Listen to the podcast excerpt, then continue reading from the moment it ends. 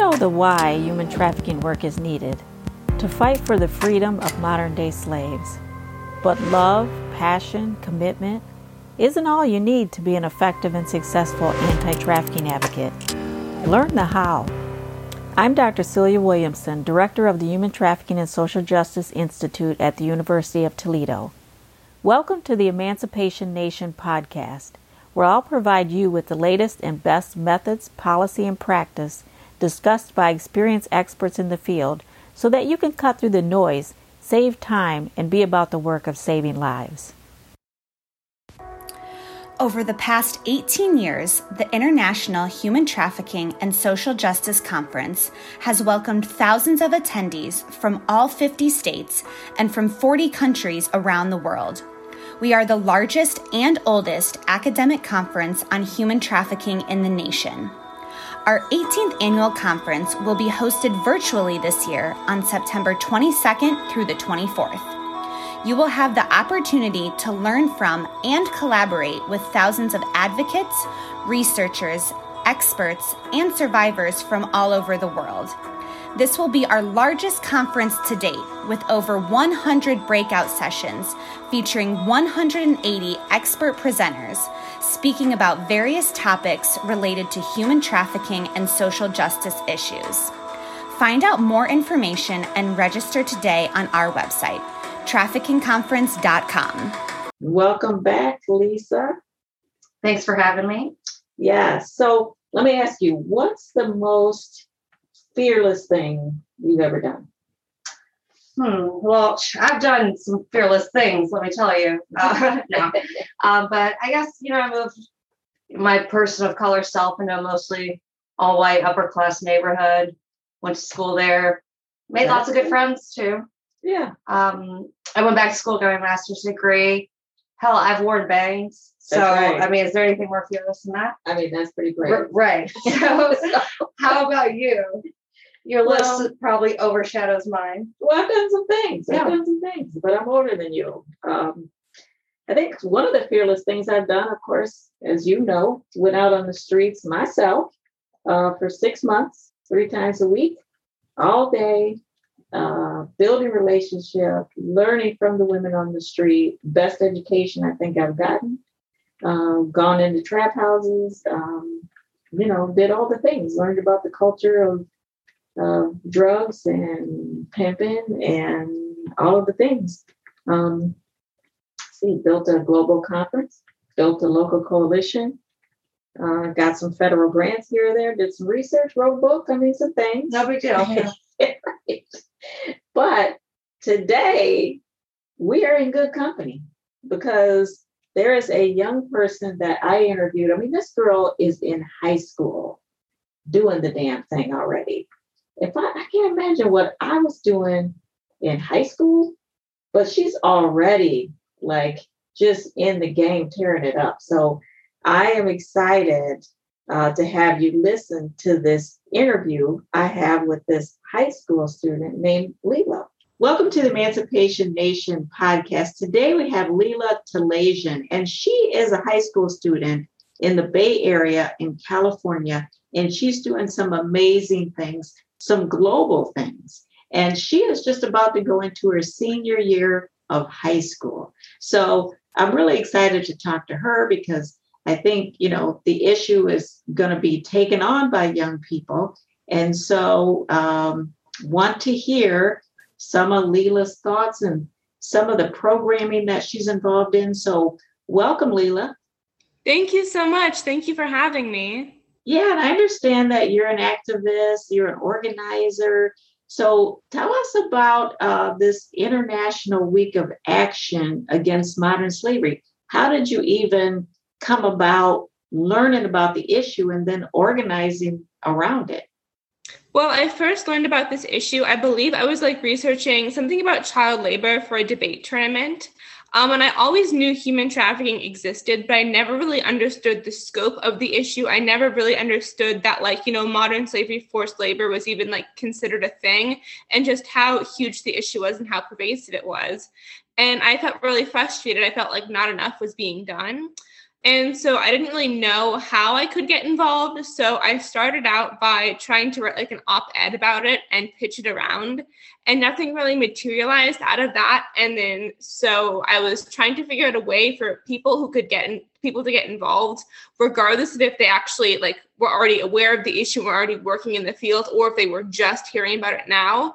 So I sort of came up with this idea to do a global week of action. Um, that was pretty accessible for people to get involved in. So I started like brainstorming different ways um, that, you know, someone could make a difference, like, you know, calling their elected officials, their local elected officials, their national elected officials, signing petitions, learning more about how the issue functions, um, contacting companies that have forced labor in their supply chain and stuff like that and then i just like sent it out to activist organizations that you know were related to fighting human trafficking and then other organizations that maybe focused more on climate or other issues like that to try and create like build like to try and sort of like further this movement and bring more people into the movement and show people like ways that they could make a difference.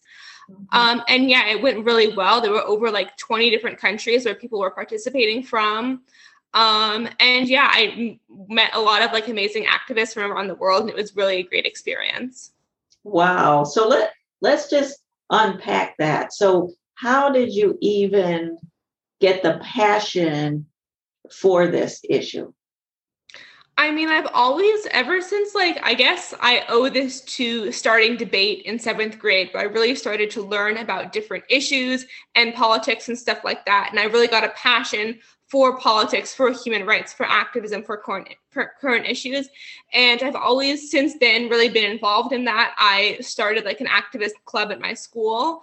Um, and then so when I learned about this issue, I felt like more should be done about it.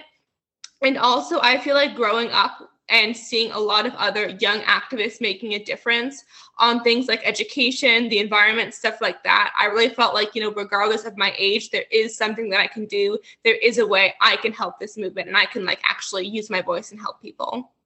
And did you do do this by yourself? Did you brainstorm with partners and collaborators? How did that come about? Uh, it was pretty much by myself. Like I definitely had like people I knew like sign up and share it on social media. But I mean, it was pretty much just like something I just sort of came up with um, and like organized like from my bedroom. And what what did your parents think? What did they say about what you're doing? Um, I mean, they've always sort of like known I was like very passionate, very political, very like sort of like informed about human rights and stuff like that. So, I mean, they weren't surprised by it. I've always been the person who like starts fights about politics at the dinner table and who like tells them they need to buy like, you know, ethical chocolate and stuff like that. So, I don't think they were too surprised. And how did you reach over 100 I mean, how did you reach over 20 countries? I mean, I just spent a lot of time. Like, I emailed, I think, thousands of organizations. Um, and I was like, "Hey, I think you should like, if you want to get involved in this, here's what I'm doing. Here's the sign up link. Here's how you can like share it on social media. Here's the hashtag to use." So I really just like spent hours and hours and hours researching different groups and reaching out to different people. Um, and yeah, just through that, it sort of like spread. And how long did you work on it before you started to see uh, people answer you and start to hashtag things and that sort of stuff? It was probably, I want to say, a little over a month. Wow, that's fast. And how, how many people do you think have been sharing and hashtagging? And give us some of the numbers. Um, I mean, we had like I believe over a hundred um, participants, but um, yeah, and it was mostly people just like contacting their elected officials and stuff like that. And what else did you ask them to do besides contact elected officials and share your message and the hashtags? Is, is there anything else you asked people to do? Yeah, so it was six days long. The first day was um, just learning more about the issue. I sent out a lot of different videos on like different types of forced labor, like ways human trafficking manifest, how to be aware of like the signs and stuff like that. Um, and then the next day was like signing a petition. Um, and then it was like contacting um, your local elected officials, um, which we kind of already touched on. So like I reached out and I emailed like my state government um, about improving the California Transparency and Supply Chains Act, which basically requires companies to like show what they're doing to fight modern slavery in their supply chain, but it doesn't really like um, like hold them accountable for it or make that information visible. So people were contacting their local government and their like state and regional um, elected officials. Then it was contacting your national elected officials, and then it was like reaching out to companies like Nestle who have really been found to have forced labor that they profit off of. Um, and with that, um, we sort of, I my goal was like to sort of generate like global momentum of trying to hold um, people in power accountable um, to actually tackle this issue. Wow. And so, what's your issue with the Transparency Act as it is now in California? I mean, it's definitely a good start. I just feel like it could be stronger because it really doesn't. It kind of like lets companies um, off the hook if they aren't doing like a ton of stuff to try and like clean up their supply chains. And also like a lot of people like i live in california. I didn't really learn about this until recently. It's supposed to like make companies more transparent have them have the information about what they're doing to protect human rights available to everyone so they can make more informed choices but it really doesn't do that. So i just believe the act definitely could be stronger. Wow. That's amazing that you know that much about it. And the name is transparency act and it is not as transparent as we would have people think. And so you're fighting to make it more transparent and to hold companies like Nestle accountable. And so uh, where where did you go from there after you finished that whole week against modern slavery? What did you do yeah. next? Definitely. So I actually forgot to mention the last day of the six days of the week of action was um, about figuring out where we go from here. And I sort of sent out this message to everyone involved like, look, this is just the beginning. We're going to be mobilizing in the future. And then, um, like, the next month, I was like super crazy busy with like final and AP exams. And then after school ended, I started organizing what I called the Global Coalition Against Modern Slavery. And um, with that, I've been emailing people out. I started with like weekly mobilizations of just like learning more about the issue or different petitions to sign and stuff like that. And right now, I'm working towards um, on August 20th a like modern slavery global day of awareness. And I organized this on the 20th because it's pretty um, pretty soon before the next UN General Assembly. And so I really want to just like create a lot of noise about this issue and say like we something needs to change. We need to actually start like sending more resources um, towards people who are like most affected by this issue in countries where they are most affected by it. We need to um, like sort of crack down on human trafficking more. Um, sorry i'm kind of rambling here but i guess you can it all makes sense to me. yeah and just do things like that. How can we like protect people who are more vulnerable to human trafficking and to modern slavery to forced labor? How can we like improve their living conditions so they're like less vulnerable towards exploitation? All of this stuff to sort of like reduce the issue um and to sort of like tackle it.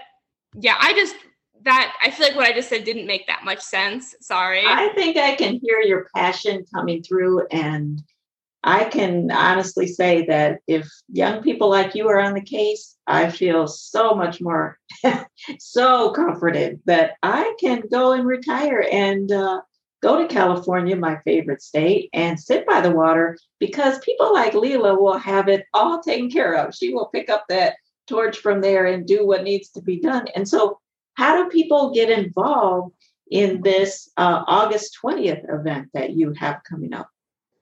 Yeah, so definitely. So I I have a sign up link that I believe will be in the show notes.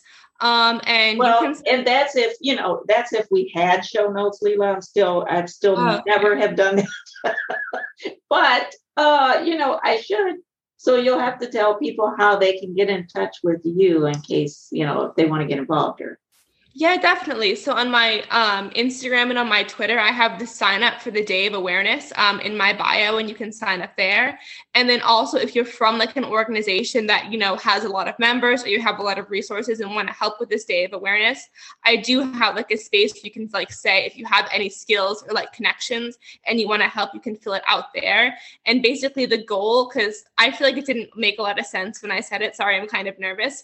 But the goal for this August 20th um, Day of awareness is basically it's, you know, a little bit before the next United Nations General Assembly. And the goal of this is to really make a lot of noise about this issue and like say, we really need to double down and start taking action on it. We really need to start protecting the people who are most vulnerable to forced labor. We really need to start um, just providing more resources to victims of human trafficking. We need to start holding companies and governments accountable for perpetrating this issue. Um, and it's really to make a lot of noise about the issue and to draw attention to it and also to educate people on what is happening. So the plan right now, um, it's still in a while, but right now, what I think is going to happen is we're going to have people either by themselves or in small groups share a photo of themselves with a sign, like with information about the issue, and like saying we need the United Nations to act on this. We we're demanding change, whatever stuff like that. And then yeah, having either individual people or small groups all around the world doing it on the same day, tweeting about it, and just making a lot of noise about the issue and really saying something needs to change. I love it. So, do you see yourself doing this um, every August, every, you know, before the UN meets? I have not figured that out completely. I do know there's going to be more mobilizations going forward, sort of like how this was building off of the week of action. Something's going to build off of this, but I have not figured that out completely. But I would not be surprised if something similar happens in the future. Yeah, absolutely. I mean, I started a conference, a, a small conference 18 years ago that I thought was going to be one year. And now, 18 oh. years later, it's the largest conference, academic conference on human trafficking in the nation. That's so amazing. you never know. You never know what you start and it begins to snowball because people want to get involved and they want to make a difference. And, you know, they want to see leadership like from people like yourself to lead the charge that they can just contribute to something meaningful.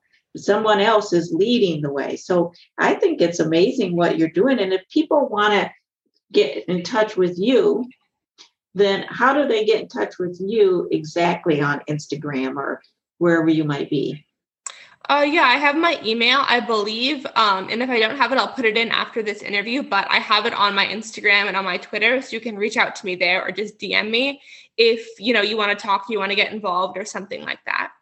And for us old school people that don't, you know, Instagram and DM and all that, what is the email?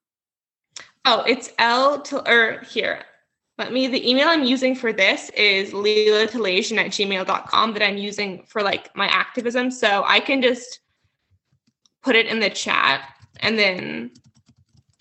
No, no, go ahead and tell people because. then you can, oh, it's going to be like broadcasted. Um, yeah, leela at gmail.com. That's L E L A T O L A J I A N at gmail.com. That's amazing. Any any advice that you would give to young people like yourself? You know, so there there are many young people out there that they have a lot of passion like burning in their heart and they want to see human rights, but they don't feel like they have any power. They don't feel like they have a voice and they don't know what to do. So is there any advice that you would give young people who are as passionate as you but maybe they just don't have they don't feel empowered enough yeah, definitely. So I would say there is always something you can do, and no matter how small, it's going to have an impact. And whether like you don't even need to like lead a group or lead an initiative or anything like that. There are human rights groups all around the world, all around the country that you can join if you want to.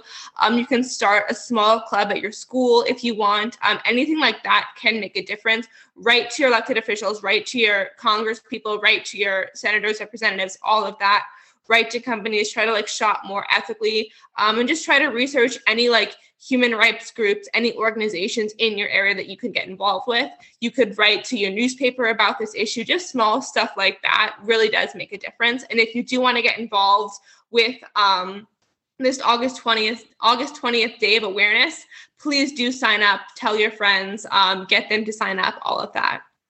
And so, what does the future hold for Leela? I don't know. Um, do you mean like with activism or just with my life in general? Let's say both. Um, yeah, so with activism right now, I'm really focused on this um, day of awareness. And after that, I really want to keep growing the um, coalition, keep speaking out. Hopefully, like, you know, with COVID, like with more people getting vaccinated and stuff, hopefully I'll be able to do more like large events around this, maybe. Um, let's see what else. And in terms of, yeah, just I'm going to probably keep like growing the coalition and stuff like that. Um, in terms of my personal life, I have my senior year of high school, which I'm excited for, kind of. Um, and then college after that, I'm not sure where I'll be going because, you know, I haven't finished my applications yet.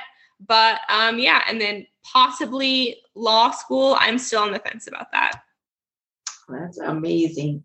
Well, thank you so much for your time, Leila. And please keep doing what you're doing and please keep the passion that you have. And if you need anything, let me know, email me, drop me a line. Don't DM me because I probably haven't checked my Instagram in a minute, but but let me know. And you know, as you get down the road and you start doing more and more, come back and share with us and let us know what you're doing and how we can get involved. So she she has what I call like the San Francisco vibe. Oh, what what is that? You know, I feel like there's there's like an entrepreneurial vibe there. And I feel like people in San Francisco, like they're inventive, um, they invest in themselves, they they they build things, they build technology, they just build things for the world. Mm-hmm. And you know, she's younger, right? She has like that fluency in technology and social media. Like you know, these things are strengths for her. Right, exactly. I mean, she has determination and confidence and fortitude and she's really using her strengths to contribute and just do the damn thing. Oh man, like if we were all as bright and confident at such a young age as she is, like I hope you all out there got the lesson here that if you've been waiting to do the damn thing, start doing it. You keep waiting for somebody to come and legitimize you and tell you that it's okay now you should just jump out there and do things that you need and want to do. But don't jump out there just like crazy without getting yourself educated, without being knowledgeable, because that's just a recipe for disaster. Don't do that. But go and learn and start to figure out how to marry what you really love and what your talent is with the issue and then slowly start doing it because when you do what you love, you'll never work a day in your life. I've said it before. I feel good when there's people like her, young people on that wall and taking on the charge. Like they say, the little child shall lead them. Let's not just do something, let's do the best thing. If you like this episode of Emancipation Nation, please subscribe and I'll send you the weekly podcast. Until then, the fight continues.